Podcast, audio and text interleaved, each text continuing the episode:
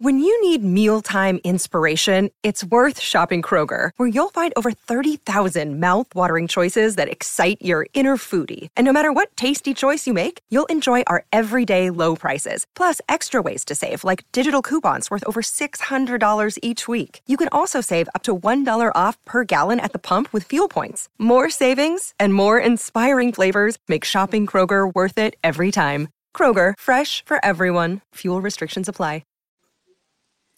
All right. We are live with another episode of Hockey Royalty, the official podcast of HockeyRoyalty.com. We got a new duo here tonight. Never before, just Russell and I. Going to feel it out.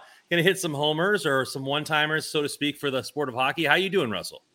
I'm doing pretty good. It's been a fun week of development camp, and yesterday was just crazy nonsense. It was awesome. I know. It was nuts back and forth, and I was like, you know, my mom flew into town, and I'm like trying to figure be at work and spend time with her and check Twitter and all this kind of stuff like that. It's just been crazy. So, yeah, absolute nuts. And then we went and saw a baseball game. You know, the A's were in town, which is my team. So that's been good. How you been? Yeah, I've been good. I've been trying to get out to dev camp as much as I can. I haven't been the last couple of days, but tomorrow, or by the time you guys listen to it on Friday at 9 a.m., they're having a scrimmage, which is kind of going to encapsulate the whole week of development camp. So that should be pretty good. And I plan on being there. So should be fun. Yeah, so it's been great. We'll get to that topic a little later on. But the juice is worth the squeeze, and there's plenty of juice in the fridge. We'll start it off here. Adrian Kempe comes in 4 years, about $5.5 million there right in the center. We knew it was coming. We didn't know how much. We figured it would either be a bigger, longer term and less money, or you know, some of us closer to $6 million for less, but right in that sweet spot. And and I really like it because the fact that it feels like he's betting on himself, right? Becoming a UFA at 29, salary cap's going to increase. If he pots, you know, 35 plus a couple more years, you're looking at possibly $8.5 million for a guy of his talent level. Yeah, a lot of Kings fans are kind of a little worried about that, oh, well, what if he becomes a UFA and then we wouldn't be able to afford him? Well, if he becomes a UFA and you can't afford him, that means he's being productive in the 4 years that during this contract. So, I mean, all in all, this is kind of the number that we pretty much expected. I mean, I think you and Joe and I, we've all kind of hovered around 5.5, maybe 5.75. But it was a little surprising when the news first came out about it being 4 years. We had kind of thought maybe 5, 6 to keep that term, keep him in team control a little longer. But at 4 years, we expected maybe that dollar amount would go up to maybe close to 6. But sure enough, it stayed to 5.5 or 5.5. And Rob Blake just continues to work his magic. It's been pretty incredible what he's been able to do with what he's been given. I know with some of these contracts, you're like, okay, is that really that much? You know, and I think it's good. And yeah, if he becomes a UFA and he gets priced out of our structure, you know, that means he's 35, 40 goal scorer. And that's what is going to be necessary for us to win. Mm-hmm. I thought it was good, you know, and a guy that's going to bet on himself instead of taking, you know, he could have probably gotten a 7-year deal at less money and been like, okay, I'll take the security. But he's like, no, I bet on myself that I can do this again.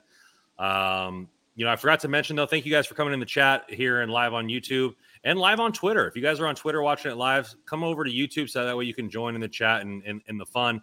But, you know, I really like it. And I think that line with Fiala, be talking about it on Twitter with a lot of fans, you know, a rising tide raises all boats. You're looking at Fiala's, you know, Kempe's not really an assist man, but you got Kopitar and Fiala that can dish the puck. None of them are, well, Kopitar seems afraid to shoot it sometimes, but Fiala and Kempe aren't afraid to shoot it. And, you know, you can just see you're going to be seeing a lot of pucks fly towards the net. And I think it's going to be good. And that whole line is just going to gestate. Will Fiala be the number one scorer on the team? I'm probably guessing so, but I wouldn't be surprised with an uptick in Kopitar's production either. Yeah, I'm glad you talked about shooting the puck because the big question with Adrian Kempe and kind of it's been his whole career is his consistency.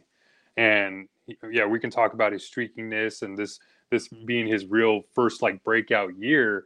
But in order for Adrian Kempe to continue to be a consistent 30-plus goal scorer, there's really just one thing he has to do, and it's easy. It's just shoot the puck.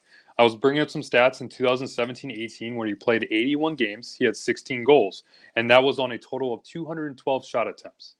This past season, obviously 35 goals in 78 games. He had 443 shot attempts, almost double what he had. So shoot the puck and it'll go in the net. And I'm sure Anje will differ to him. And we have Fiala. You have Fiala now on his other side. It's just, it should be a fun line to watch, and it really solidifies the Kings to top six. More shots are always good, and more juice is always good coming here from Richard. I agree there, and I think it's going to be interesting to see what goes on. And I keep bringing this up because I think mentality or mental capacity for players is huge. And He said when he stopped differing to other players or stopped taking a back seat to his line mates and really went out there and performed his game, you saw him start driving in the net more. You started to start shooting more. You started to see him not just pass the puck away. And I think it's just going to be the tip of the iceberg for his production. And, you know, could we see 40 plus? Yeah. Could we see? And I'm looking at it this way. And, you know, we were talking about it, I believe, a little bit on the live show and the previous show. We got 4 more years of Danault at 5, Kempe at 5.5, and Fiala at 7.8. Like, you could reasonably see all 3 of these guys outproduce their contracts for the next 4 seasons. And that's how championship teams are built. Getting players to outproduce their contracts. And there is a recipe for this that you can easily see that all 3 of those guys, especially Kempe, outproduces this contract for the 4 seasons. Oh, 100%. And even watching some of the contracts that were being shelled out yesterday, you just kind of compare it to what Kempe got and what even Phil Danault got last year. It's really incredible the value that the Kings have been able to get. They're betting on players that maybe weren't really looked at as high-end offensive producers like Danault and like Arvidsson, who went through his injuries, but they're betting on them, and it's paying off so far for LA. So, I mean, you look at the Kings salary cap right now, yeah, they're kind of at the cap ceiling. So with all the signings, the other ones we'll talk about a little later, this is pretty much going to be the team we see. So in a couple years, once the salary cap starts going up, you only have 2 more years of Kopitar at $10 million a year. And Kopitar doesn't come across as the kind of guy who's going to be looking to get close to $9, $10 million again at his next contract. He's probably going to come back at a team-friendly deal. So these deals with Kempe and Fiala and Danault are going to look pretty sweet in a couple years once that salary cap actually starts going up. Yeah, Richard coming in here with Fiala being a playmaker, it takes pressure off of Kopi and Kempe. And that's really what it seemed last year and for many years, is that they couldn't find that third. They couldn't find that third person, and who knows if Fiala will be better with Danault or if he'll be better with Kopitar. I assume he'll start on the first line. But if they can get that third and they get that line cooking just like the second line was last year, watch out, because I think Byfield and Kaliyev will have a good line as well. And that's what TMac wants. They want to roll 4. That's what they want to do, and they don't want to have to press on Kopitar for heavy minutes for 82 games a year. Yeah, I mean, we saw pretty much the duos be solidified up and down the lineup. You had Kopitar and Kempe. You had Trevor Moore and Phil Danault, and then sometimes Victor Arvidsson. And then even further, you had Lemieux, Lizotte. I mean, those duos were formed, but up the top line, they were really just trying to find somebody, anybody to really work there. Iafallo started there. Athanasiou was there. Kaliyev was there. I mean, they couldn't find a top-line winger, and now that you have Fiala there, it's going to be entertaining, and the Kings finally have a really strong, solid line one. Yeah, I think it's going to be great, and I'm excited for the season to start there. Let's move it over to the other free agent signings here. Quite a few, and some interesting ones, right? So it started out with the Grundström and Lias Andersson. You know, they said, hey, we give Kempe some money. Let's make it the Tri-Krona and bring in the other 2 Swedes there. You know, Grundström, I'm pulling it up here. I know Lias Andersson was at the 750, and Grundström was at 1.2? 1.3, I believe, yeah. 1.3. So I think Lias Andersson was the head scratcher for a lot of fans just because of maybe where do you put him. But let's start with the guy that earned this money, you know, with his play in the playoffs is Grundström there. And I think that you relatively could see a young Brown Jr. You could see a third-line player.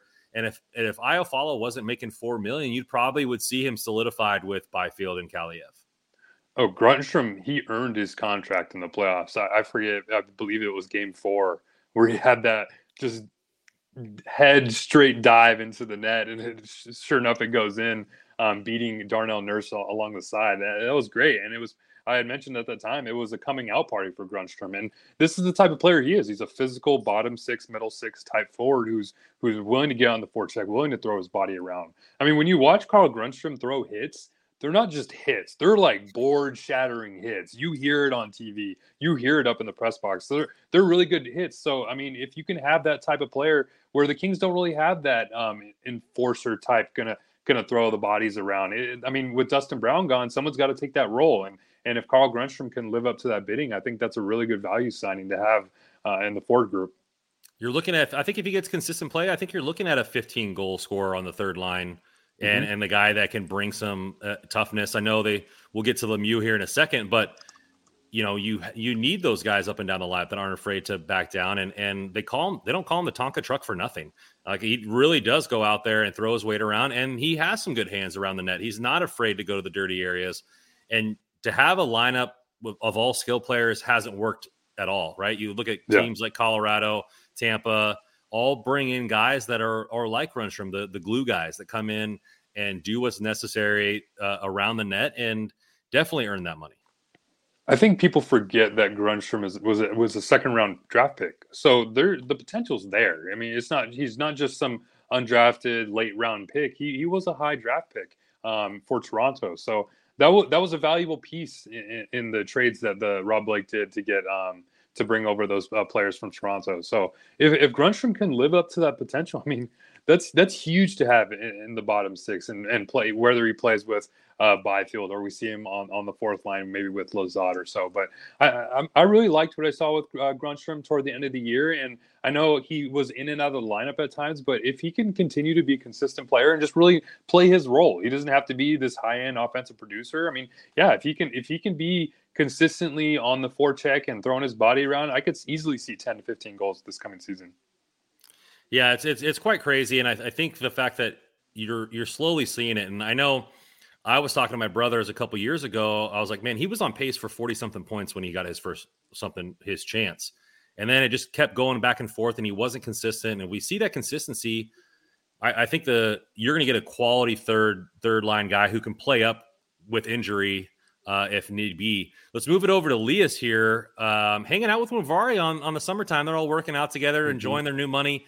$750K here. I think it's just the fact that he wasn't on the ice, but I think the Kings also gave a second round pick for this guy. So why not throw league minimum money to see if he can be healthy? Because all the rage last year, if you queue it up, it was Lias Andersson, Vilardi, and Vladimir Kachev, right? So they throw $750K and like, hey, well, if you can't scratch it here in the NHL this season, we'll put you in the A. You're a serviceable backup, and for almost nothing.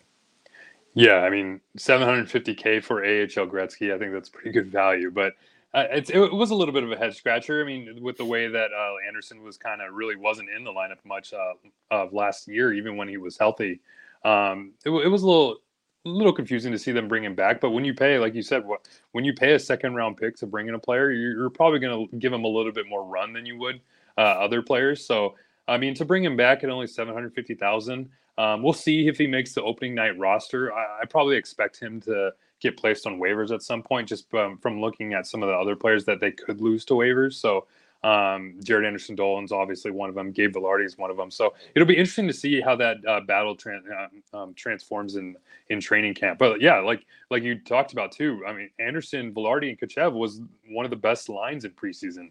So if Andersson can get any sort of momentum going through training camp and preseason, I think that could be a really solid depth piece in the bottom six. Yeah, here we go. Hagini comes in here and says, with the entire offense set, how do you find a spot for Vilardi and Kupari? Is there a trade coming for lefty? I don't really think there's a trade coming. And I think Vilardi, Kupari, and insert any name here that could potentially fit in the bottom six will have every opportunity to earn that spot. Yeah, I think the next, we can just probably hop up right into Lemieux.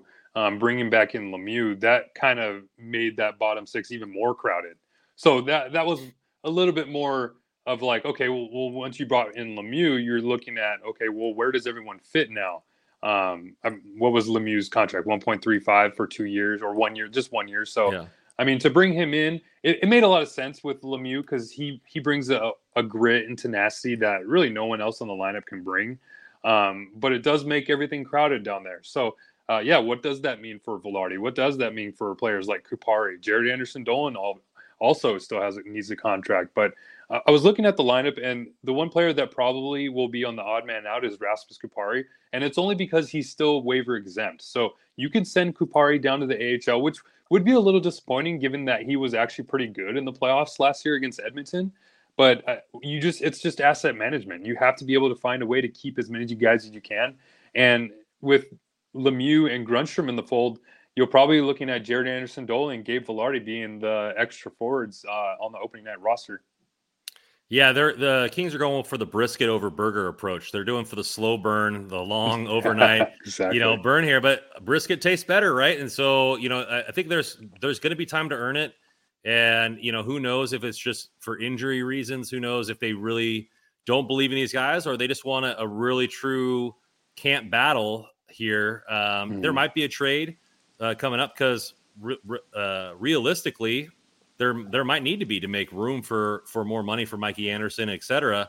So maybe these are just players that they're signing and they expect a trade from somebody else. But, like I said, like you said, Grundström is really the only other guy with that grit and that toughness. Maybe not from that the term that hockey people use from a rat standpoint, like Lemieux is, like who likes to instigate. But Grundström's not afraid to finish. He's not afraid to stand up for his teammates. And so I thought I understood. Well, I was kind of puzzled by the Lias one, but I understood it. Like, okay, 750, that's nothing. Yeah. But like 1.35, that's taking up a roster spot type money. So. Mm-hmm. Now you really only have one free spot available in camp, which is right wing 4. And, is that really enough spots to be open for Vilardi, Kupari, Jaret Anderson-Dolan, Samuel Fagamo, Alex Turcotte? Like, is that really enough spots for them to really have a chance to battle it out? I would say no. And I think they oversigned. I don't know about you. Not necessarily a person in particular, but I think they oversigned one forward. Yeah, I think that one forward that it probably will be looked at on waivers at one point is Lias Andersson, because I don't know. You don't want to lose Jaret Anderson-Dolan. You don't want to lose Vilardi. You can't lose those guys to waivers. So with Lias Andersson, yeah, you paid a second-round pick to get him, but if you lose him on waivers, it is what it is. You tried the experiment. He was a top 10 pick. You tried to see what happened. But, I mean, yeah, send him down the AHL if maybe he passes waivers and he becomes a really solid. I mean, we've seen what he's able to do in the AHL, how productive he is down there. So that would be a great piece for the Reign to have. I mean, so if you can have that piece, not only as a depth piece and an extra forward on the NHL roster, but think about the experience and the production he's going to bring with Ontario too. So I think that would be beneficial just to keep Vilardi and Jaret Anderson-Dolan around. Quick question here from Joe. Who do you think it's most minutes between Grundström, Lemieux, and Anderson? I agree with you. #FreeCarl. I think it's going to be Carl. I think he earned it with the playoff, and he'll be given the most leeway coming out of camp. Let's see. Do you guys see any more moves, trades, deals before the season starts? I do. I don't know in what capacity because I think the cap doesn't fit. I don't know what you think. Yeah, I don't know if we'll see any more minor moves, but I mean, it's the defensive position's there, and we kind of all you all want to look at the salary cap and kind of see what's available. And Alex Iafallo and Sean Walker's name pops up in terms of trying to create some cap space. So, do I see any moves being made in terms of trades? No. Would I be surprised if Rob Blake just kind of surprise everybody and then threw a trade out for a left shot defenseman? No, that wouldn't really surprise me either, but it would be pretty shocking to see him trade away Iafallo. But I think the roster that you see now for the Kings, I think that's going to be very similar to what we see October 11th, if not the roster we see October 11th. Do you think there's any team out there that's as inept as Vegas and we can get a big left-handie for future considerations? Dude, that Pacioretty trade is so ridiculous. They're just giving away good players for nothing. Vegas is the worst team at asset management.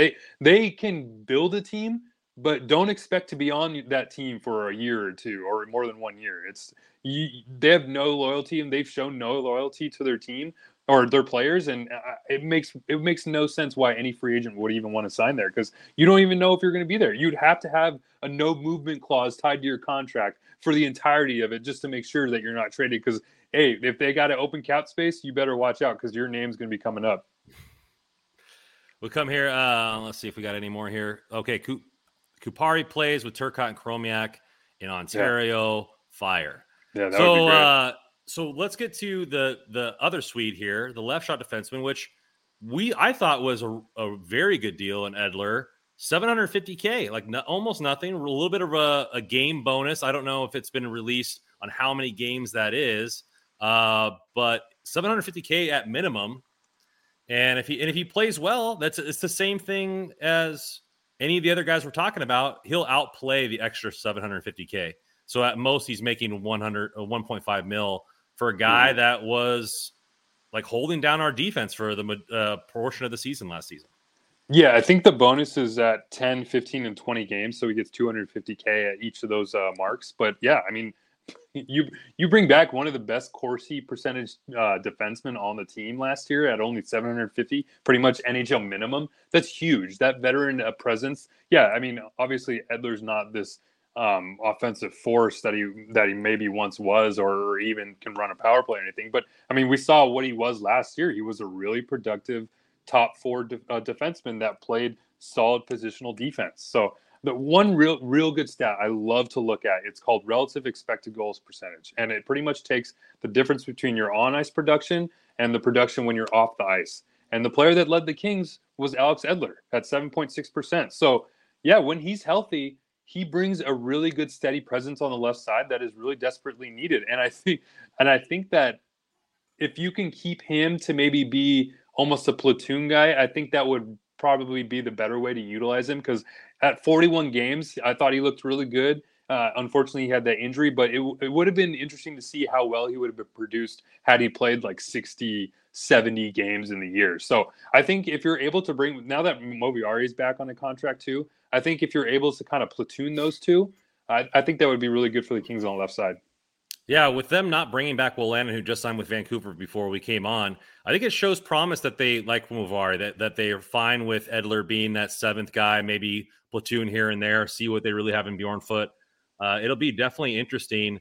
I think it's a great signing, and maybe one that will even have bigger echoes come the playoff time.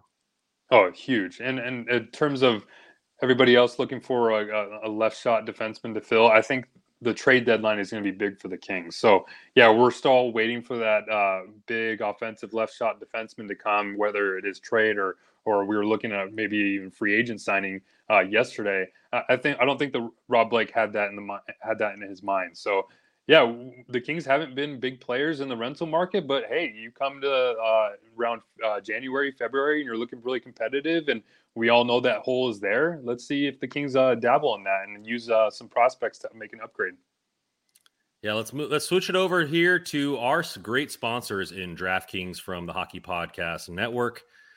Let's pull it over here. The action never ends at DraftKings Sportsbook, especially in the summer, with tons of ways to bet on your favorite sports. You can fuel your fandom and feel the heat of the season like never before.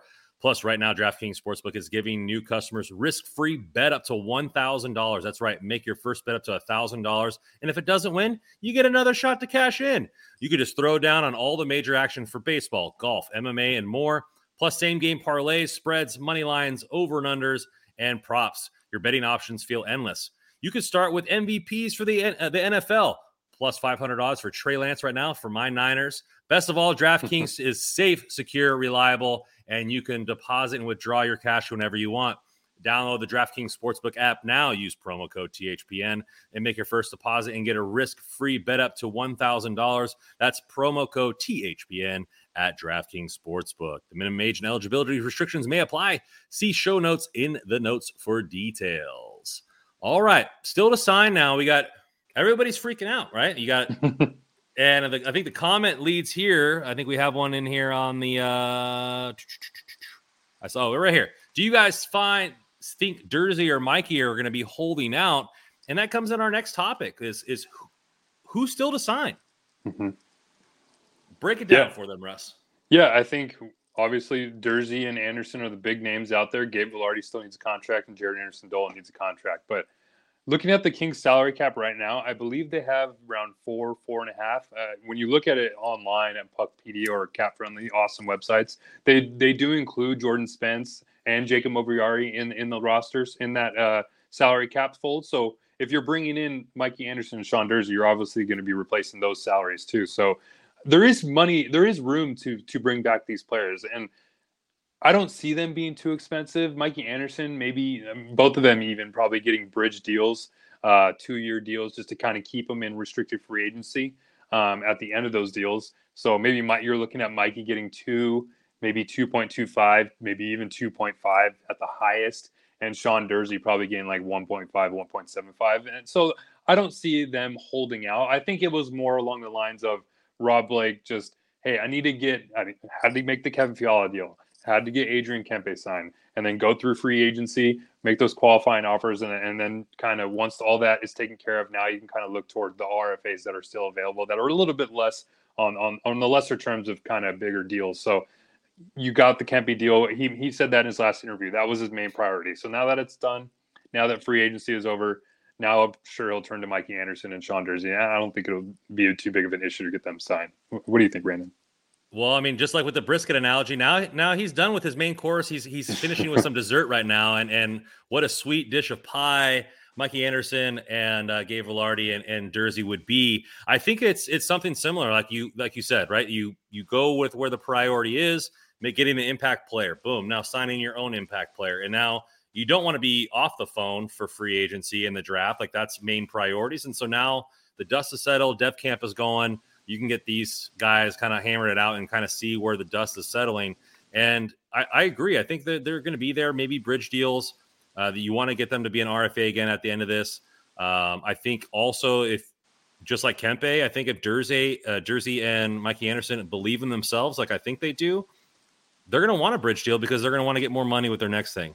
In a recent interview, Mikey and Eddie said that Mikey Andersson has one of the biggest drive on the team. Like, he believes in himself more than anybody else, and he has that drive and tenacity, and it wouldn't surprise me that he's like, yeah, I'll take a 2-year deal and I'll show you what I got. I'll be a lefty one for the next 2 years. And now you're gonna have to pay me, you know, 4, 5, 6 million. So, you know, you're looking at those types of moves. And like I said, championship teams are built on value. And if you can get now all those 3 contracts that I mentioned before, plus these 2 players that are just breaking into their promise at really low numbers, man, like, what a team you could have for quite a good value. Yeah, I think what's really good, I've always compared this team or the trajectory of this team to where the Kings were at in 2010, 2011, 2012. And I think Rob Blake is doing a really good job. Is he's not really giving away too many pieces to bring in some top level pieces. He's waiting for those that really good prospect pool to develop and reach their potential to not only just create a team that's going to contend for 2 to 3 years. He's trying to build an actual really good team that's going to be good for a long time. So, I mean, with Mikey Andersson, you mentioned, we're starting to see him develop into a really good defenseman. He's showing that drive on the ice. And I've thought about we're seeing Mikey Andersson be a really good defenseman. He played really well and stood up really well in the playoffs. Maybe they offer him a long-term deal, get him signed to 6 years, and just keep him around at a low cap hit, because you know what the floor of Mikey Andersson is. He's going to play really solid 20, 22 minutes a night, really solid defensive positioning, and he's not going to produce that much. But hey, you need that type of player to play with a Drew Doughty or even a Brant Clark that comes up. So, I mean, with Mikey Andersson, I think the team should probably look at maybe even locking him up at a longer term, just to kind of keep that cap hit down, because who knows, once it's over, he's probably going to be demanding a little bit more when that next deal is done. I forget who the player was, but it's probably from Tampa, because they're handing out 8-year deals like it's nobody's business. But it was like 7 years, like $3 million, like for like a third liner. But they just locked him up for forever. You know, if you get a 7x3 for Mikey Andersson, it'd be ridiculous value there. Coming in here with the left shot, will Björnfot start in the AHL? And I think that he has that ability to, and it wouldn't surprise me if he got, 10 games to start the season and see what you have with Moviari and Edler and stuff like that. Will it be a confidence shot to him? I don't know. But you weren't too impressed with him at Dev Camp, obviously one day. Mm-hmm. Where do you think he'll start? Yeah, I mean, I don't want to say I was like too impressed with him, but it's pretty much the same Björnfot that we've seen, right? Obviously, he's still a really young player. He's a first-round draft pick. But, I mean, he's at over 100 NHL games already. And the thing with Björnfot is he's not a really necessarily bad defenseman, but you're just hoping for more. And you know more is there, but we just haven't really seen it. And I think that's a really good question that he brings up, if Björnfot can start or will start in the AHL. And I think he might. I think that's a really strong possibility. And I go back to asset management. Tobias Björnfot is waiver exempt. So if you want to be able to keep all these players on the team and in the organization, you're going to have to probably make some tough decisions. And maybe Tobias Björnfot is one of them, because I would rather send Björnfot down to the AHL waiver exempt than try to send Moviari down to the AHL and possibly lose him on waivers. I think that would be really bad. So, I mean, we saw it a little bit with Cale Clegg. I mean, yeah, maybe we overhyped it a bit, but I really liked what I saw with Moviari. So I think he would probably earn a spot on the NHL roster, at least to start the year, over Tobias Björnfot. And maybe we see Björnfot start with the rain.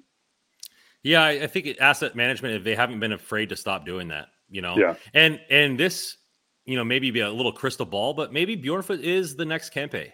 Like, really just inconsistent, needs more time than maybe we thought, because he came out guns blazing, and it just needs more time to find that consistency to be the top guy that we thought, right? If we flash back, captain for Team Sweden, Steady Eddie, oh man, he's going to be Drew Doughty's partner, all this kind of stuff like that, and had so much promise. That promise is still there. Mm-hmm. He's still young, right? And so maybe he's just that guy that's going to take, you know, more time for that consistency to come, right? A lot of people are saying, hey, it needs to be year 4 after the draft for you to really make an impact in the NHL. Well, he's already made that impact. He's already played 100 games, but maybe that consistency will come with more seasoning. Yeah, and he just turned 21 in April, so still a really young player. And we've seen Björnfot so much already that we expect, or we kind of look at him as almost like a veteran. But yeah, he was drafted in what was it, the same draft as Byfield, I believe, or maybe before that. But it was Turcotte. The Turcotte draft. That's right. Sorry. So yeah, I mean, we still haven't seen what Turcotte can do. And look at Tobias Björnfot. He's already played 100 games. So we're still waiting to see Alex Turcotte just play 10 games in the NHL, let alone 100. And Tobias Björnfot's made that jump.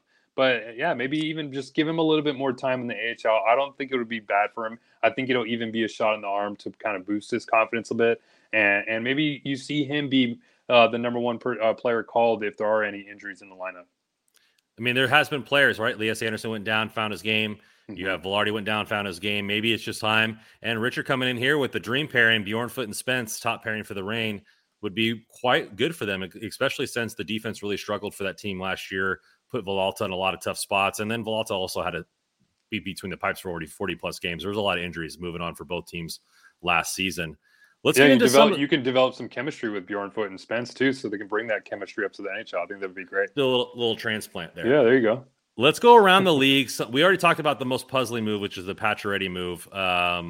And I don't even understand it. Like, they trade a first, a second, Tatar, whatever, to get him, and then just let him go for nothing. But what was? I mean, obviously the biggest move announced was the Gaudreau move across the league. Deciding to go to Columbus. You saw it in the press conferences today. Really good for them, and it was kind of out of the blue there because they weren't really front runners in anything. And it seemed, based on the draft notes or the notes that I've read from the press conference, that Columbus didn't even know that he was interested until he was like, "Yeah, I want to go there." Like, oh, if you really do, then let's start making you some offers, you know. And so it just seemed, because you know, the Columbus finally broke the players don't want to play here mold with Johnny Hockey. Yeah, it was my first reaction to that was, ooh, I wonder what Flames fans are thinking right now, because yeah, the whole talk was that he just wanted to be closer to home, closer to his family, and then he goes to Columbus. So it was really surprising, but I mean, Columbus is a team that's on the up and up. I mean, they've drafted two of our favorite players from the draft this past year. David Jurecek, you really liked what he had. They brought him in, and they got Denton Matejchuk, which was Ryan Sykes' favorite player. And then last year they got Kent Johnson, which was my favorite player in the draft. I really like what Columbus is doing. And I don't think it's that surprising of a move for Columbus. I mean, people were talking about, oh, he wants to go play for Columbus and just not make the playoffs. I'm like, oh, well, I mean, they have a really good team. Laine is still there. Maybe that wants to keep Laine around. They still have Roslovich. I mean, they have Zach Werenski. They have a really solid core being built, along with all those really good draft picks that they have, too. So I really like what Columbus is doing. But, yeah, looking at the Pacific Division, I mean, Vegas is just – still trying to figure out how to run a salary cap. They want to bring in any contract they can, but they have to ship away good players to do it. And the Pacific Division is, you look around, the Kings got better, and a lot of the good top teams are getting worse. Goodrow left Calgary. Pacioretty left Vegas. I mean, Edmonton is getting a little bit better, but who knows? They gave away 5-5 to Jack Campbell, so we'll see if that move pays off, but I think don't talk bad about Soups. All right, Soups is my boy. I don't know. I don't know that contract. It seemed too high to me. I don't know what you thought. I mean, goaltenders were getting paid left and right. What did you think about that deal? I think the fact that they had a deal with the ageless wonder and Smith like the last couple seasons, they were like, I'm going to pay anybody that's willing to come here. Mm-hmm. But I mean, he was an all-star last year, and not that Edmonton is less of a hockey town than Toronto, but we all know Toronto's the mecca of reports. So, like, you let in one bad goal, you have to hear it from 70 different reporters every single night. And so, you know, maybe a little bit of that. And, you know, maybe it was just the fact that they got the biggest offer from him. But you look at Jack Campbell, played well, and got an all-star bid, was relatively healthy for most of his career with the Kings. And then with Toronto. You know, Kemper has been injured at every stop, right? And he was the other big guy. Holtby is probably going to retire. So you're seeing, like, a lot of these things being moved around. Could they have made a smaller move? You know, one of those trades for, like, Grigoriev, like the Avalanche made?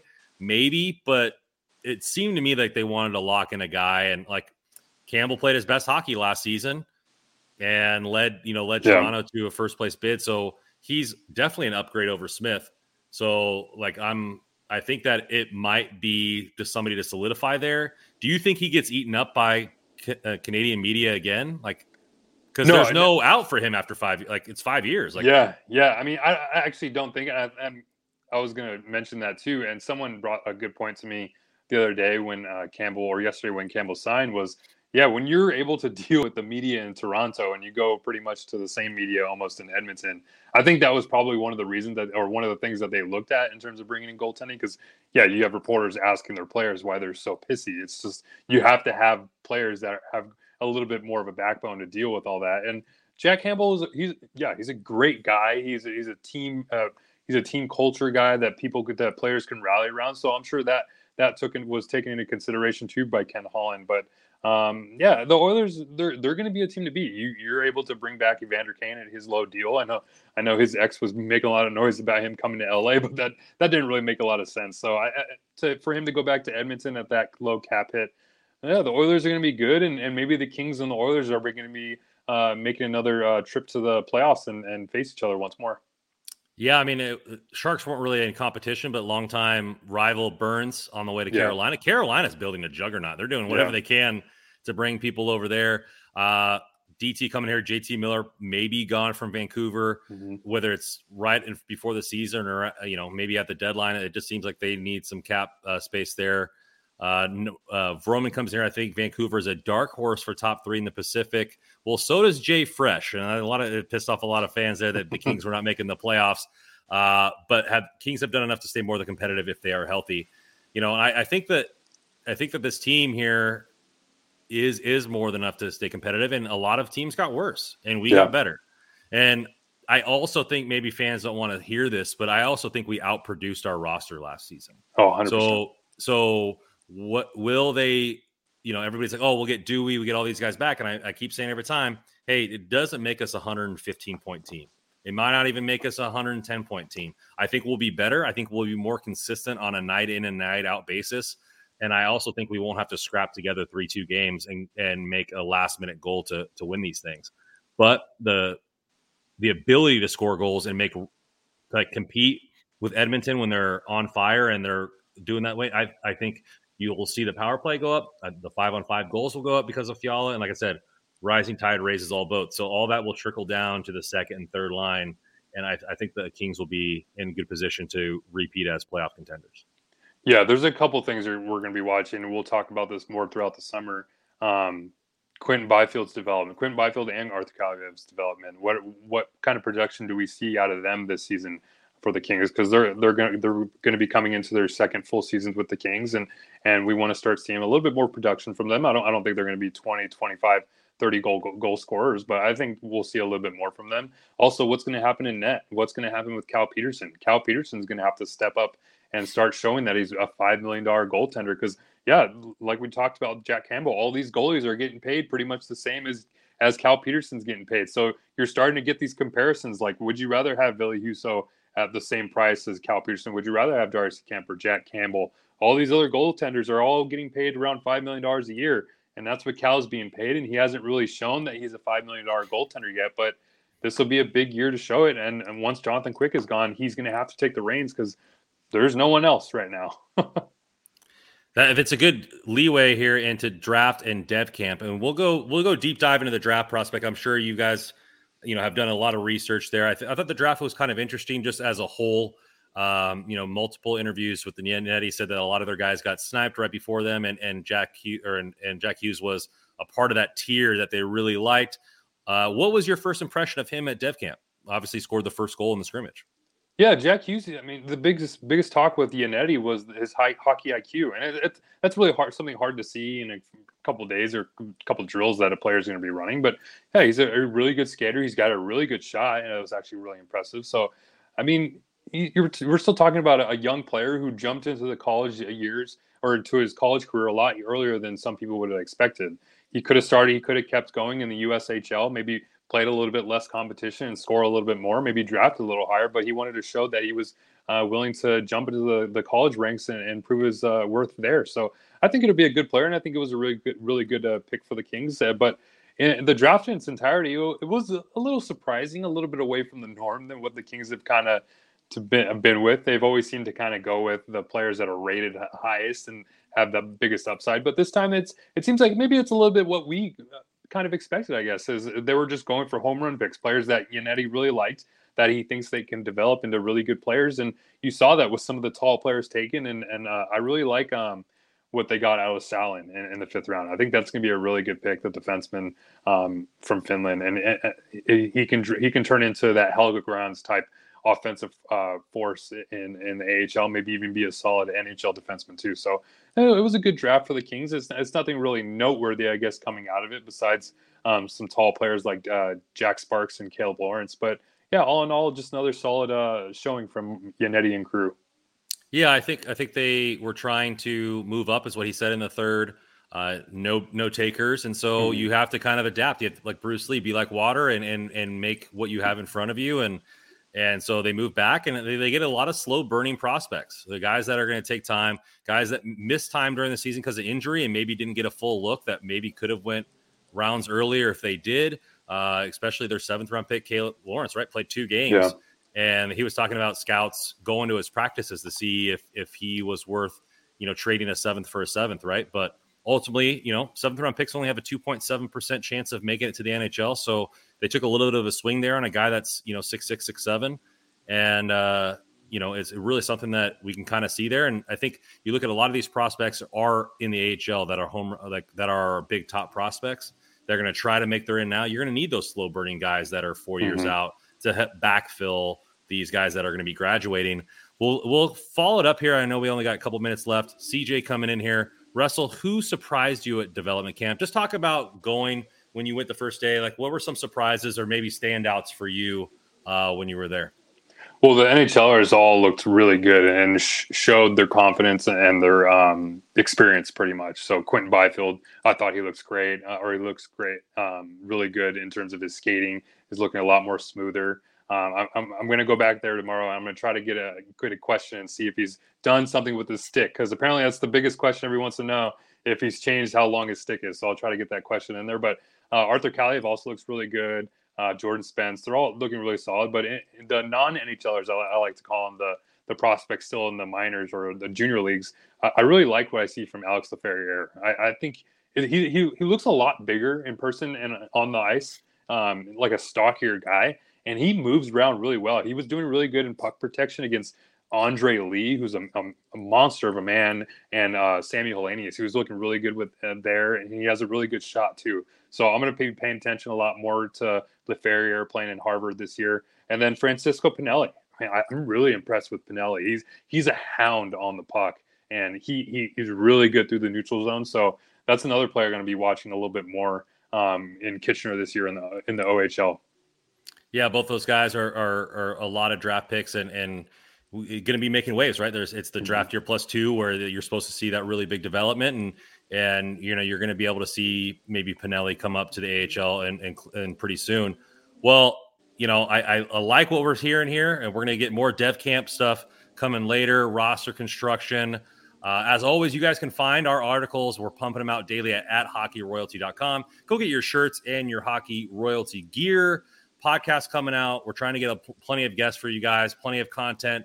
Like, subscribe here on YouTube, and tell all your friends, man. We're growing. We're being That's here. Right, yeah. Quest for 1,000 subs. We just crashed over 200, so thank you guys for the love and support that you have given us. Also, thank you to our guys at the Hockey Podcast Network and our sponsor, DraftKings. And as always, go Kings, go. Go Kings.